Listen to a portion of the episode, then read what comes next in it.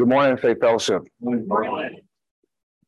Man, I was uh, sitting there, not weepy, but the 40 year old emotions are kind of a thing, just listening to your prayer requests.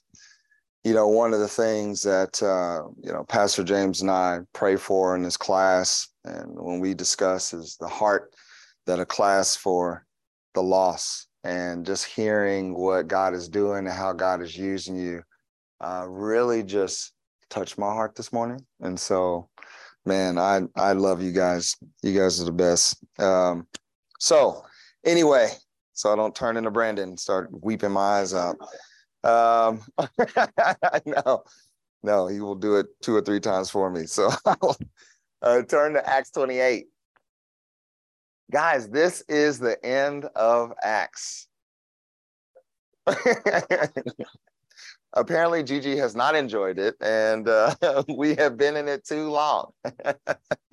no, I think, uh, man, I there's so many things about this that you know I I think uh, just jumps out at me over the course and time of this, and really, um, if you notice, our title here is uh, "But in the end, there's hope." And the and the thing is is this ends in a particular way where it it may not be um, really for sure or certain how paul's life ends. Uh, we don't see luke record the trial uh, that needs to take place in order for his freedom to to reign. And so so this is this is like we're coming to the end here. Um, know how this contextually where we are. Paul has just been shipwrecked uh, in uh, Malta with 276 other individuals uh, that the Lord promised everybody would make it. The only ones that didn't make it, now, if you remember just what happened in Acts 27, are the guys that got on the little boat and left. And essentially, he said, I can secure the safety of those that are in the boat. But after that, I don't know, right? So we don't really know how those other individuals turned out. And and one thing, just as a small little detail about about leadership for us, is that when a man of God speaks and says, "Thus saith the Lord," you should follow that. Um, and that would have helped those individuals greatly, but they they chose not to. And so here we are now. We're on land. Remember, we, last time we talked about how the Lord uses storms in our lives and the lives of other individuals. It needed to be on display that God was all powerful. Uh, there needed to be a humbling on one hand for Paul, just continually, right? Just to keep him in a good place of humbling. He was steadfast. He knew what the plan was. He reassured them, even, but still, he was going to be a part of this process. And that happens to us a lot, right? Where there are things that are going on in the world. COVID affected all of us. It wasn't like the Christians got, you know, uh, didn't have that affect us. That was part of our learning as well, right? And so the Lord will use big things like that in order to get everybody's attention. Well, man, I think Paul has been subtly maintaining his course. When he opens his mouth, it is it is specific and it is directed towards the promotion of the gospel. And that's something that about him that we really just need to take away, right? Is like when the going gets tough, he's going to lean on the gospel. I mean, that's just that's his position. And so we saw how God used him mightily in this place. And so now the thing that you want to kind of redirect your focus so that we don't put Paul on any mantle any higher than what he deserves. He is, as Greg Axe would call him, the greatest Christian that's ever lived. Uh, I don't think that's up for debate. Be true, right? And so I, I I believe that, but at the same time, he's just a man, and we saw some missteps here and there, right? And so the real focus has to be on the God we serve. This is his mission, and he will continue it.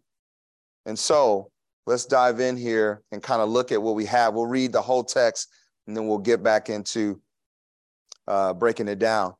It starts here in 28, chapter 1, and when escaped Then they knew that the island was called Melita, and the barbarous people showed us no little kindness, for they kindled a fire and received uh, received us every one because of the present rain and because of the cold.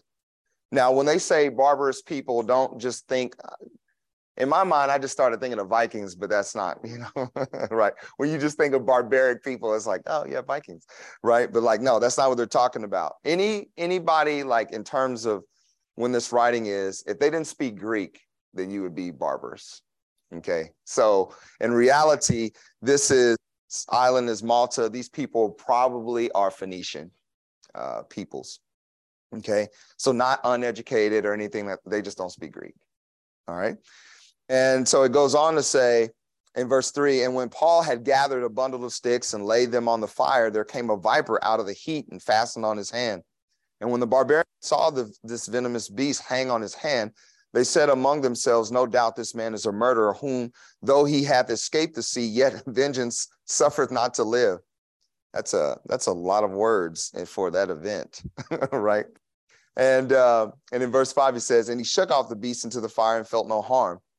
Howbeit, they when he should have swollen or fallen suddenly, but after they had looked a great while and saw no harm come to him, they changed their minds and said that he was God. Okay, well, we still didn't get it right. I mean, off a little bit. Same quarters were possessions of the chief men of the island, whose name was uh, Publius, who received us and lodged us three days courteously. And came to pass that the father of Publius lay sick of a fever and of a bloody flux, to whom Paul entered in and prayed and laid his hands on him and healed him. So when this was done, others also which had diseases in the island came and were healed. Isn't that interesting? Again, this is a return to form, right? Like oh yeah, we've seen this Paul before, right? Like this is early Acts, uh, kind of uh, just you know basically replaying for us here.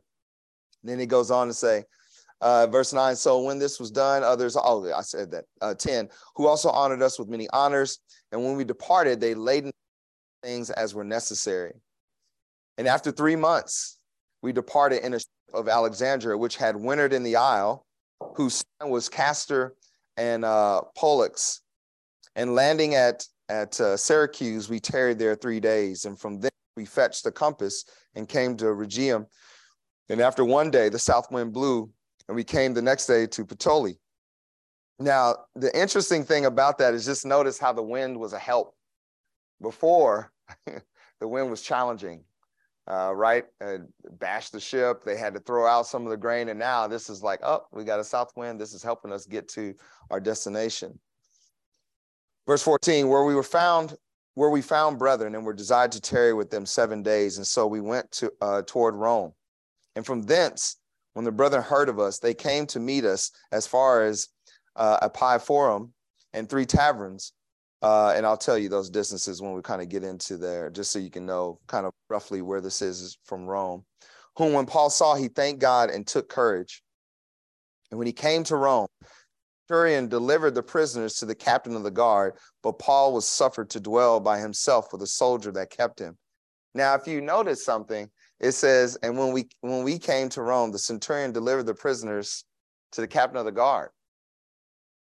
It's interesting on this journey, these guys are, are with Paul, right? As he's going about. Now, the thing we don't know is if it's all 276, but some of these individuals, Wiersbe writes in his book, Be Daring, that uh, some of these were going to be killed. So it would have been important for Paul in terms of what was happening on the boat.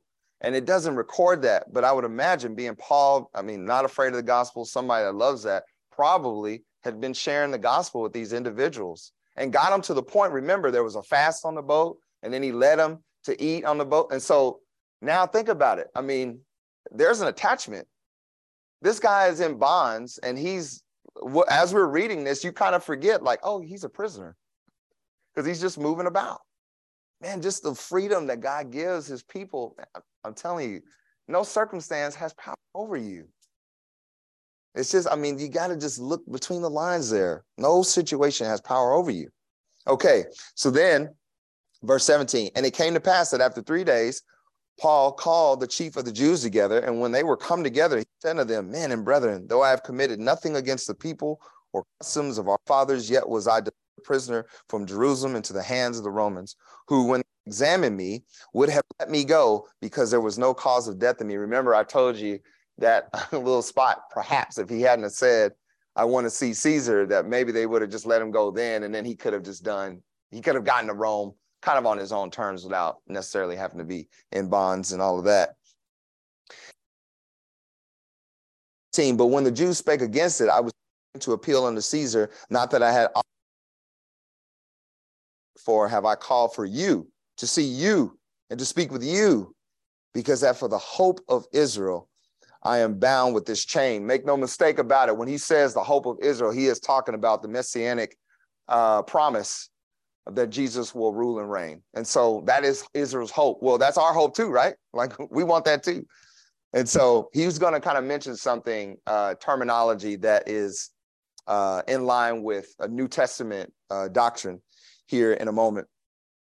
Verse 21 And they said unto him, We neither receive letters out of Judea concerning thee, neither any of the brethren that came of thee. Now, let me just remind you remember, Felix asked Agrippa, like, hey, meet with because I can't send him to Rome without a letter. I don't know what to write. like, because a little bit he's struggling with the same idea. Like, I don't know, let's just let this guy go, you know. But I can't, right? Because the Jews that are there are like, we got to kill this guy. And he's like, oh, I want to, I want you to like me. So let's try to find out, you know, a way to make him guilty. So now it's very interesting. Boom, verse 21. And they said to him, We we don't have any letters. We don't have anything. That's remember, he was so worried about that, right?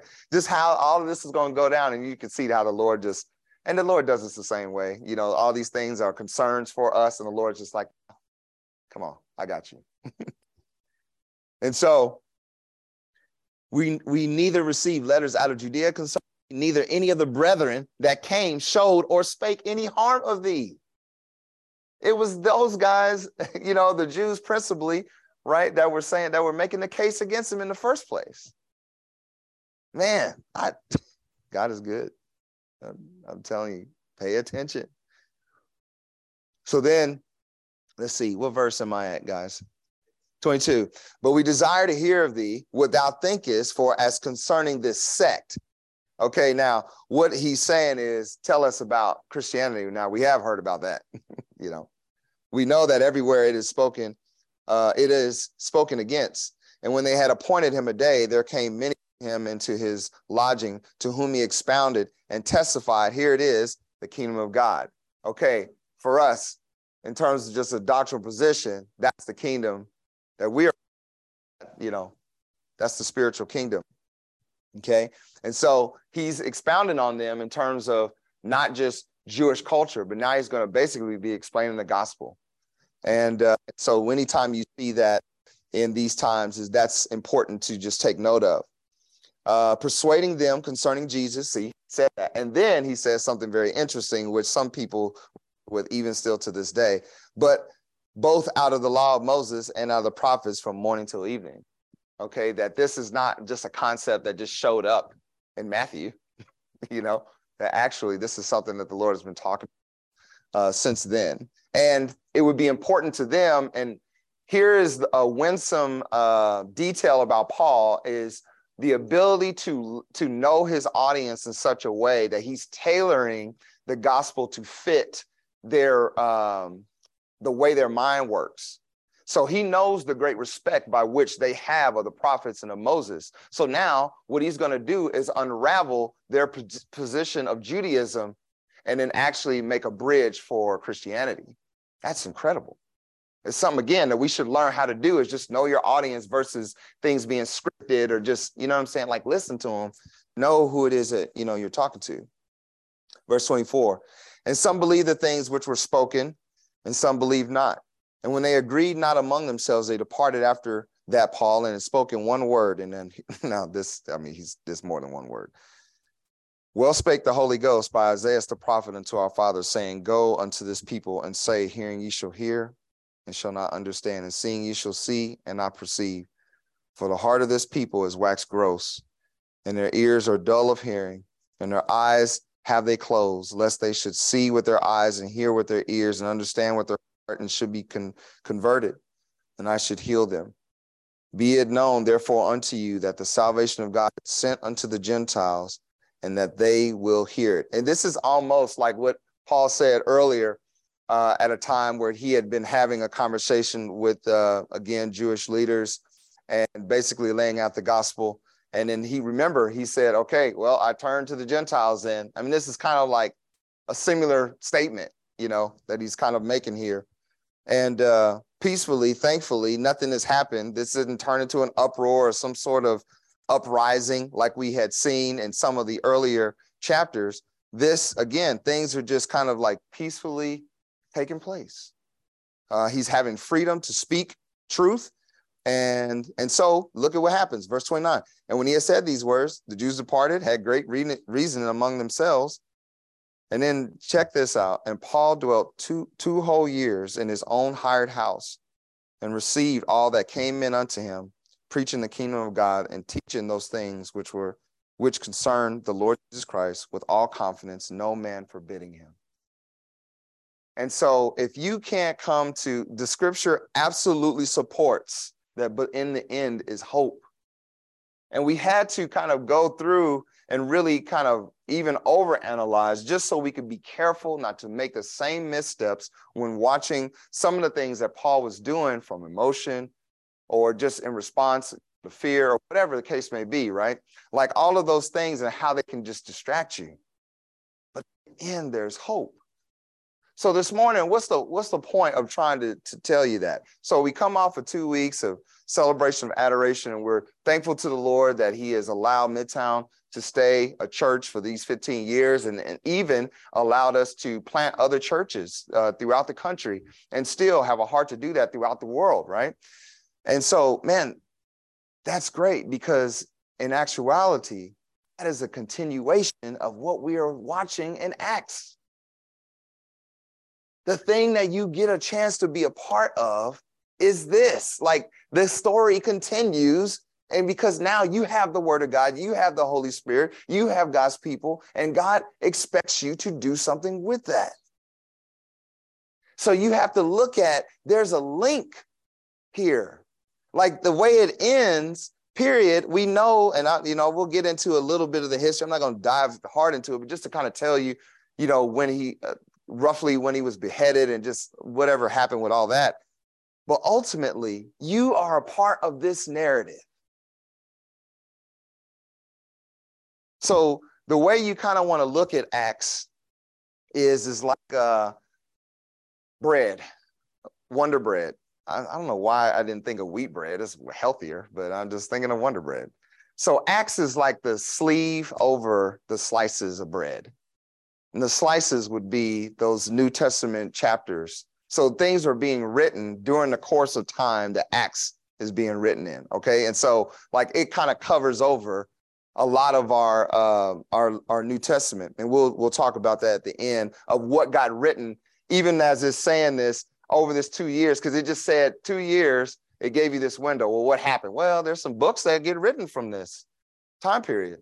Uh, quite a bit, you know, and so actually, you know, we'll we'll we'll talk about that too once we get to it. But anyway, our key points are going to be this this morning, and you notice that this is a focus that doesn't have uh, Paul, but it has the architect.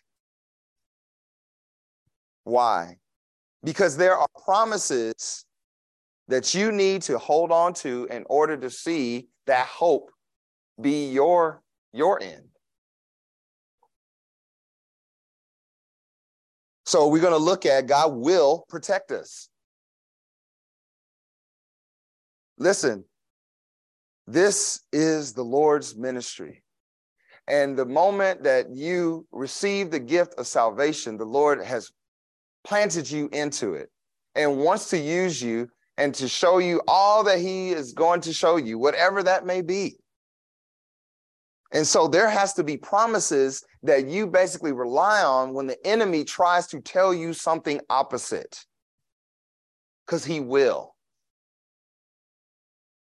Some of y'all right now may have just simply need to hear God will protect us. I need to be reminded of that today. God will provide for us. This is something else, man, especially during this time. It's difficult. You know, maybe you want to give the kids gifts and the money is just not there. And you're going to have to tell them, um, hey, you're getting less or nothing or whatever, however that conversation is. Let me just tell you, kids are resilient. They don't care, anyways. They really just want you and your attention. Now, some of you can make a me monster where it's, uh, you know, like a dump truck of toys is getting dropped off every year and birthday parties and all that. You can do that unwisely. I wouldn't recommend it. It's like one year old birthday parties. That's really for the adults. The kid doesn't even know it's there. right? And so, why did you spend all that money? Why is there a bouncy house for anything before seven or eight? you know, they don't remember. Okay. And so, man, let God provide for you.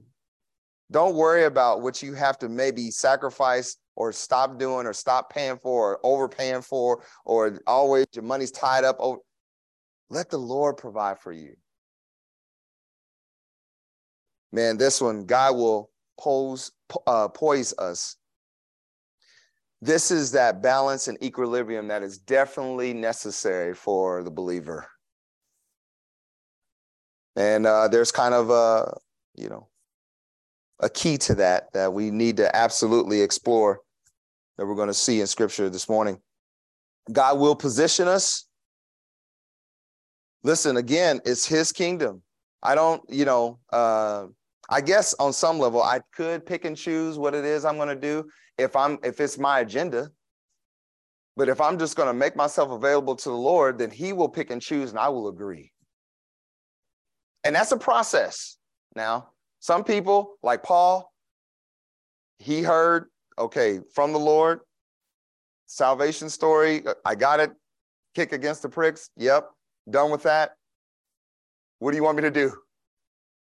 Man, that's the right hard attitude. But a lot of times we're like, well, I don't know. When's that? Is that on Tuesday night? I'm not doing it. Like, come on, man. Come on. Let the Lord set you up wherever it is that he wants you to be at. And then the last thing, God will purpose us. Not rocket science, but these are promises that will happen and they will produce a result. You will have hope. Now, let me just clarify something for you. Hope, as we understand, is like maybe, but hope in the Bible is guaranteed. And the guarantee that is that uh, you can rest your hat on is that the Lord will return. And he will judge the time that you have been saved and what did you do with the time that you were given. So I'm I know that that's coming. So I need to lean on these promises to make sure that that uh, examination goes well. Now, listen, nobody here is going to do that perfectly, not even our dear Paul. But man, make the effort. Make the effort. And so let's get into it. Um, first one God will protect us. We see that in verse one. And again, simply, it just says, and when they were escaped, then they knew that the island was called Melita. Remember how desperate they were and how bad the storm was. There are basically two huge storm stories and even the one that we would say of Jesus with the disciples, this is different because it's on a boat, on a on a boat that is um, has people that are kind of upset about it, and we're trying to get somewhere. And so with Jonah and and this account in 27, boy, there's some interesting parallels between the two of those narratives and just how they come out. And so, what's beautiful about this, really, that you need to just take in mind is that the boat was lost, but not a single person was lost. And listen, this is the value that the Lord puts on the individual and not necessarily the stuff that you have. And sometimes that you lose stuff, right? And God says, No, you're done with that or whatever, but man, I got you. See, there's something I want you to take home with you on this. Protection only comes by obedience to his word. Protection only is going to come by obedience to his word. If you don't obey the words of scripture, um, it's like you're gambling. Why would I do that? See, in Psalm 63 7, it says this because thou hast been my help therefore in the shadow of thy wings will I rejoice. And, I, and listen, it just made me have one principal question is what is your current relationship to his word? I mean, you could tell me anything, but just between you and him, you and him, does it bring you comfort?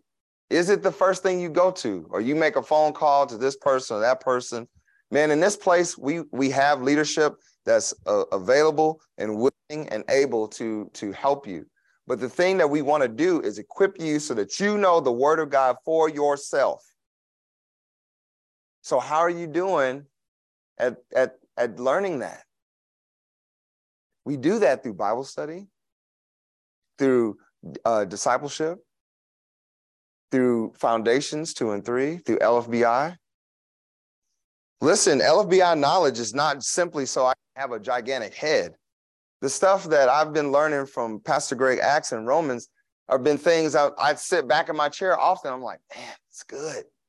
It's a great reminder. It encourages me. It connects this dot to that dot, or whatever the case may be, right? And it's something that surely I hope that the Holy Spirit will pull up in that moment of desperation. And I go, Thank you, Lord, for that. See, that obedience that Paul had in, in, in 27, when they had, you know, when he basically just told the sailors, like, hey, man, listen, this is, we're, we will be fine. None of you will be lost. Man, that came from, straight from the Lord. And then what did he do with the word? He delivered it to somebody else. I'm telling y'all. Let's, I mean, sometimes, man, we just treat his word so cavalier and just so. Guys, we are a continuation. We are the continuation of what is happening in Acts. You maybe not even realize what you're connected to.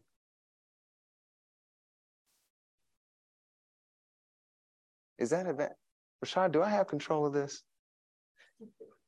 Okay. Okay. Yeah. I just had to do a test. I was like, okay. Um, the next one God will provide for us. We see that in two through 10.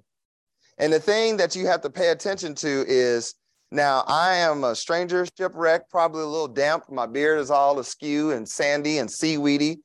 And uh, Verse 2 And the barbarous people showed us no little kindness. I, I mean, I smell like the sea. Now, for us, that's this, we're not sea people around here. In Boston, that's you smell that, right? but not in Kansas City. You may smell like cows, you know, or something like that, right? And so, yeah, those things are familiar, but still, just look at what is taking place with them and something that you just need to take in consideration provision only comes by his grace and mercy. See, I never want to get into an expectation uh, of the Lord that he owes me something. He's already given me everything that I need.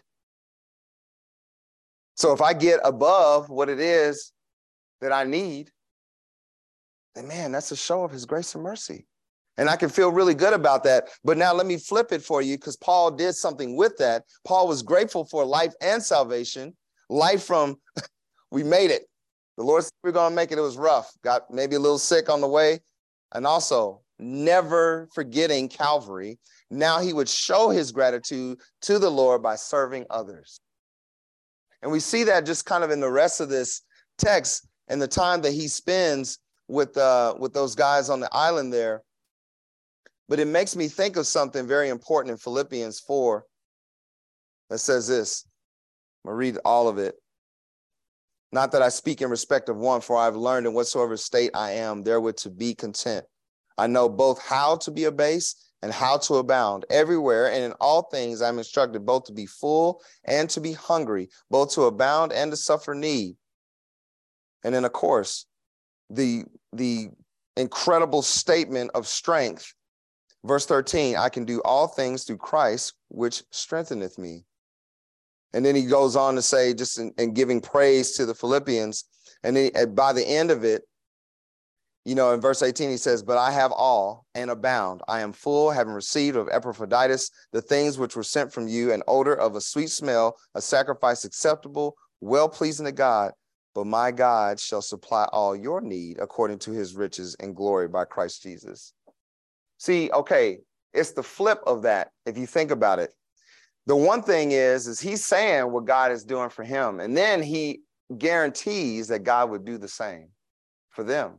Now, sometimes in those guarantees, you would have to actually physically do something. And so there is some help that he's having to do. Now, again, he's not around people that are going to be, um, you know, of his crew, of his normal crew. But ultimately, if we look at this,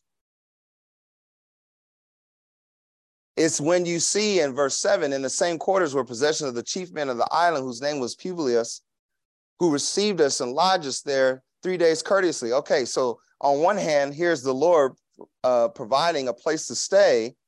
And then verse 8, and it came to pass that the father of Publius lay sick of a fever and a bloody flux, to whom Paul entered in, prayed, laid his hands on him, and healed him. So now he becomes God's instrument in a situation where he could have been like, man, I don't know you, right? Like, I don't, but that's not Paul's heart. That would be so out of character for him to do that, right? But like that's the thing about having character and integrity in, in your faith. That you also get the blessings from the Lord, but then you can in turn give them. How's that go for you? Now, in this class, man, I have very little I could say. You are generous. You have fed each other. Uh, you have lodged each other's children. You have, I mean, just been there for each other. Man, we need to keep, let's keep that going. Let's keep that going. That's a good thing for us to do because why? Well, it's a sweet smell and that's a sacrifice acceptable, well pleasing to God. See, if I want this end to work out, then I have to be like that. I have to not only be thankful and grateful for what it is that God has done, but I have to in turn be able to be used to be a help to others. Now, all seems well, everything seems good, except for in this spot here, verse 6. and really, it starts in that. And just notice the viper in the middle of this goodness that's happening and getting cared for and being able to help others and all of that, right? And this reminds us of something that we just need to hold true here is a fulfillment that essentially Jesus told the disciples this is how this is going to go. In Mark 16, 15 through 18, it says, And he said to them, Go ye into all the world, preach the gospel to every creature. He that believeth and is baptized shall be saved, but he that believeth not shall be damned. And these signs shall follow them that believe. In my name shall they cast out devils. They shall speak with new tongues. They shall take up serpents. And if they drink any deadly thing, it shall hurt them. And They shall lay their hands on the sick and they shall recover. Now you might be thinking, oh, well, the viper is just, you know, just a snake. Nope. Luke 10, 19 and 20. Behold, I give you power to tread on serpents and scorpions. And, and what, what does it say? And over all the power of the enemy. See, here's the deal it's kind of true what they were saying. You know, these guys are watching him come off the boat and they're like, man, the sea couldn't end him. Now here's the snake takes his hand. This guy must be wicked. No.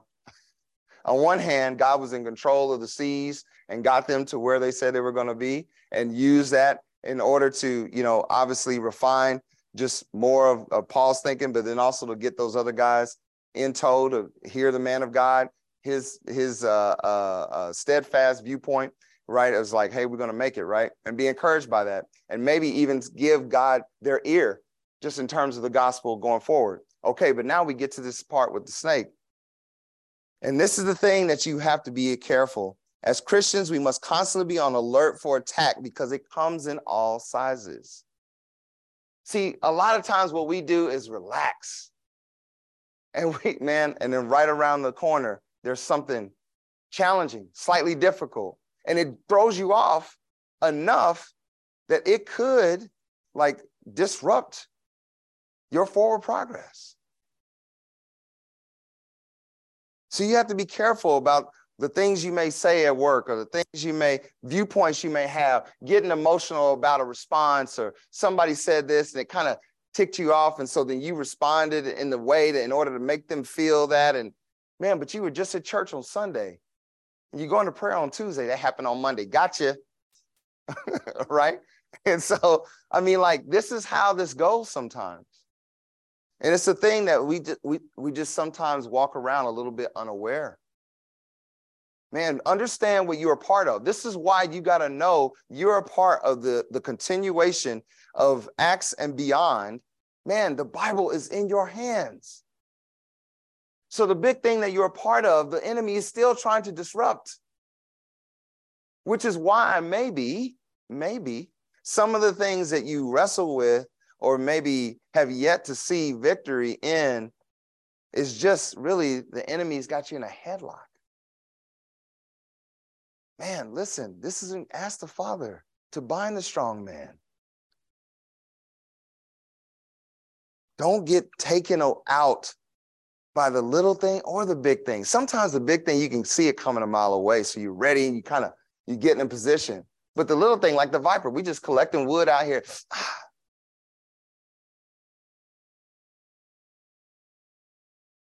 See, here's the other part of that and why I want you to just be aware. Well, you be aware why? Because you're being watched. You need to use those opportunities to glorify the Lord. The enemy is looking for any reason to not hear the Lord. And especially because now we're getting to a point in this class, okay, church wide, but let's just focus on faith fellowship for a second. Our prayer requests suggest that we are developing a heart for the lost, which means we're opening our mouths in our neighborhoods, at work, and maybe just out in public. Okay, listen. So it matters how you respond to that waiter or waitress. It, it matters how, what time you show up at work. It matters how you handle your boss. It matters how you are in the neighborhood. It matters. They're watching, right? Listen, we can't just get all fired up about these big kind of events that come out of church and we're going to make a push and make an Andrew list. And you start doing that and think that the devil is just going to sit behind and let you do that. No. He's looking to destroy your testimony. He can't take your salvation. But man, what he would love to do is just to get you to sit on the sideline. Be careful. Be careful. Next section, God will poise us. In 11 through 16, I really love just how it reads here. Let's read it. It says, And after three months, we departed in a ship of Alexandria, we had wintered in the Isle. See, that was the smart thing to do. Remember when Paul told the sailors, he's like, hey, we should camp out right here. Why? Because sailing in the winter is awful. The storms are the worst. So really, he's trying to help them out, but they, you know, they didn't listen. And he's like, you know, I told you, you know so that's kind of that's kind of what's happening there. Which had wintered in the aisle whose sign was Castor and and and uh, Pollux. Now those two names are kind of interesting. Um, it just kind of speaks to the foolishness of men. These are Zeus's twin boys, and these are basically the uh, uh, kind of demigods that that sailors would use as protection as they are going on their way. So there are boats that use either these two images or had something like that that's like, hey, protect us on the way. And the funny thing is, I think uh, I'm just imagining Luke writing that. Why would he why would he put that in there, knowing full well that it's God that is is is planning their way, right? Like this Castor and Paul, like these two idiots aren't doing anything. you know, they don't even exist, right? They just are carvings. And so it's kind of neat that he just threw that in there. And in verse 12, and landed at Syracuse. We tarried there three days, and from thence we fetched a compass and came to Rhegium. And after one day, the south wind blew, and we came the next day to uh, Puteoli. Well, listen, listen, listen how this reads. I love it. Where we found brethren, and were desired to tarry with them seven days, and so went toward Rome. And from thence, when they when they uh, the brethren heard of us, they came to meet us. I mean, like it's like we found brethren. Man, sometimes I come in here and like whatever happened for the day, like Bible study with the guys, or uh, even just this morning, you know, there's an anticipation just to see you. This is like home plate. There's not going to be the foolish with that work when I come in here, right? even though there's just people involved. But it's refreshing just to see you. Man, that is the balance for us. See, a lot of times you're out there on your own and you're trying to do this really one hand. It's like you got one hand tied behind your back. Okay, now go fight.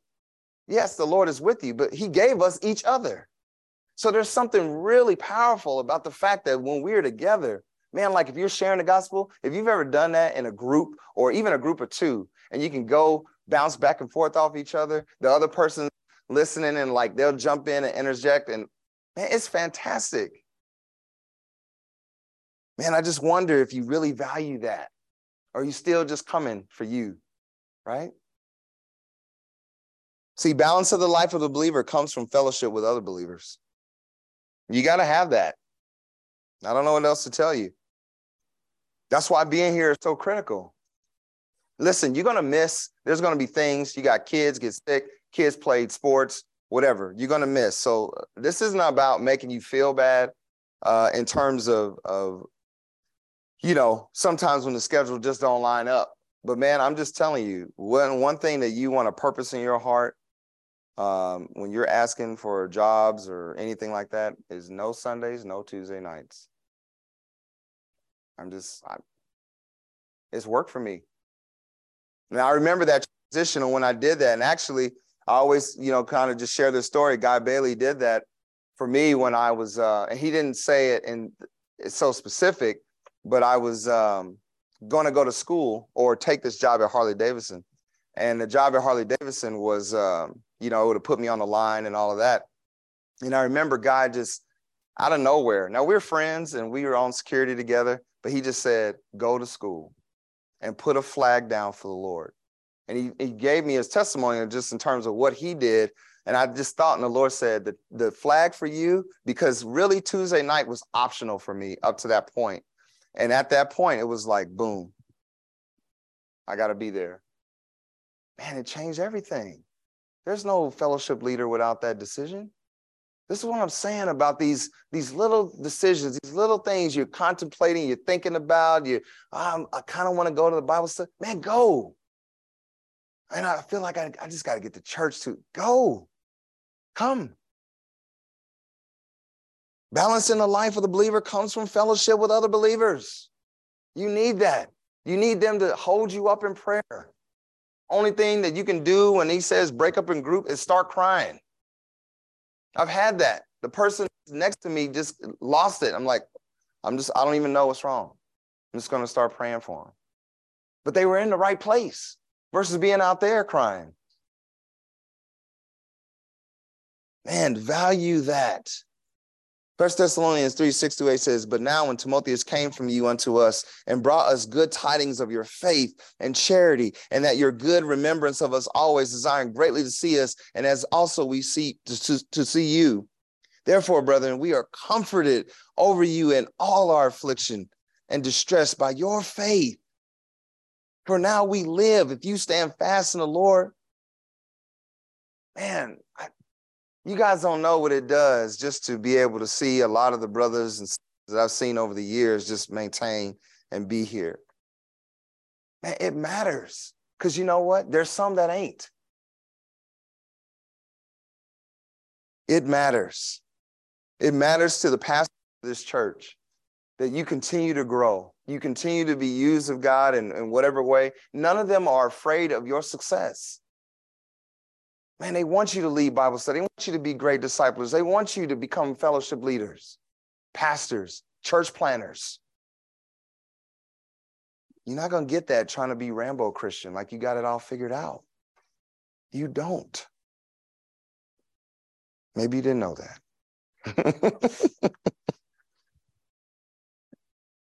okay, next here. God will position us and the thing that is just really critical, again, if you think back to what was said, In verse 17, it says, And it came to pass that after three days, Paul called the chief of the Jews together. After all that Paul has been through, all that Paul has said, that anybody would give him any ear is just that the Lord is saying, I want you to be in front of who you need to be in front of. For the Jews together. And listen, then it says, so he called them, and the next, and when they were come together, he said to them, Men and brethren, though I have committed nothing against the people or customs of our fathers, yet was I delivered prisoner from Jerusalem into the hands of the Romans, who, when they had examined me, would have let me go because there was no cause of death in me. But when the Jews spake against it, I was constrained to appeal unto Caesar, not that I had aught to accuse of my nation. For this cause, therefore, I have called for you to see you, to speak with you, because that for the hope of Israel I am bound with this chain. The thing that's kind of important too about this bound, this bound in this chain is that it is chained to the wrist and to another guard. And so it's like on shifts. They would just bring another guard in and he'd be chained to that individual. And the cool thing about it is now you got to think back all those times and those other books when he talks about being bound and chained. He's talking about that that chain, that situation that he's in. It's remarkable because it's, you know, there's some discomfort with it, but God is still using him and he's okay with that. He's not complaining about it. He's just, he highlights it in a way that's necessary for people to understand hey, this is the gravity of what we're doing here. See, I, man, this is probably the thing that I, I love the most. Paul's humility was a great guide for his mouth. And listen, I, just even saying that now, uh, that's hard for anybody. And yeah, we can think of when he got, you know, smote in the mouth and the statement he made against the chief there, not knowing, right? But his humility, he corrected himself in the middle of it, like right then, right? Man, do you have a heart that that is that you are swift to correction? That you recognize it within yourself and then you say, you know what? My bad. Sorry, Lord. Because listen, a heart that's like that, that's always pliable, man, the Lord will give you the platform to speak. Why? Because he can trust you. You're going to magnify him, not you. But if humility is not there, you know what? Pride will speak of itself. Luke 14, 11, for whosoever exalteth himself shall be abased, and he that humbleth himself shall be exalted. Our dear Paul was humble, man. He had been humbled by the circumstances he had been in. I know Paul had learned the valuable lessons of, man, I should have went to Jerusalem. That caused me, a, a, you know, a lot of this grief. Maybe I shouldn't have said this thing, but he didn't dwell on it. He moved forward. And the thing that is, is critical, we can always just go back to Paul and, and any of his addresses. It is glory to God. He is a human being, y'all. Uh, it could be the same thing for us that we could simply say, You're in a hard thing. Instead of just giving everybody all the details, you could just say, Pray for me. God is at work. It would just be a good, st- it's just a, you said a lot. you say that especially when you don't go into detail, but kind of we like that, right? We feel, especially in today's just the therapy that we think that comes along with just staying in these places. But the thing is, is what you're saying on the end is that God is at work, so I have hope. Versus I'm just giving you garbage. See? Different. That's Paul. I'm bound. And man, I've called for you to see you, to speak with you with this chain on, just to tell you about the real hope of Israel. I met him. I know him. You can know him. I mean, that man, that's Paul's heart. So why wouldn't the Lord give him the platform to do it?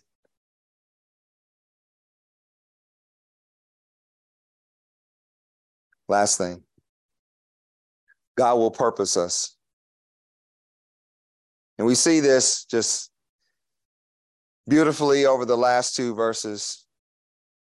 And Paul dwelt two whole years in his own hired house, received all that came in unto him, preaching the kingdom of God, teaching those things which concern the Lord Jesus Christ. with all confidence, no man forbidding him. Even with those chains on, y'all. It didn't matter to him.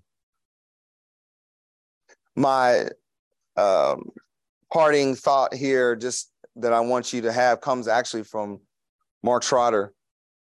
And uh, it says, uh, if we surrender ourselves to him daily, we will have the amazing honor of joining God where he is already working. That's the kind of purpose you get. And here's the deal it's simply from a place of surrender.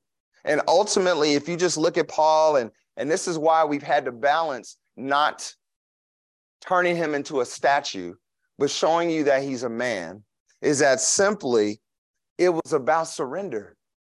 Paul surrendered himself to the Lord. And then the Lord used him in mighty and amazing ways. In a little bit, we think that that is a far gone conclusion. And, you know, and yes, some of the incredible things that Paul got to do, we're kind of beyond that in terms of the times. You're not going to maybe do those things. But listen, I don't think by accident you're at MBT. And so the Lord wants to use you in a church that isn't perfect, but very much has a heart for the gospel, for discipleship, and for equipping leaders.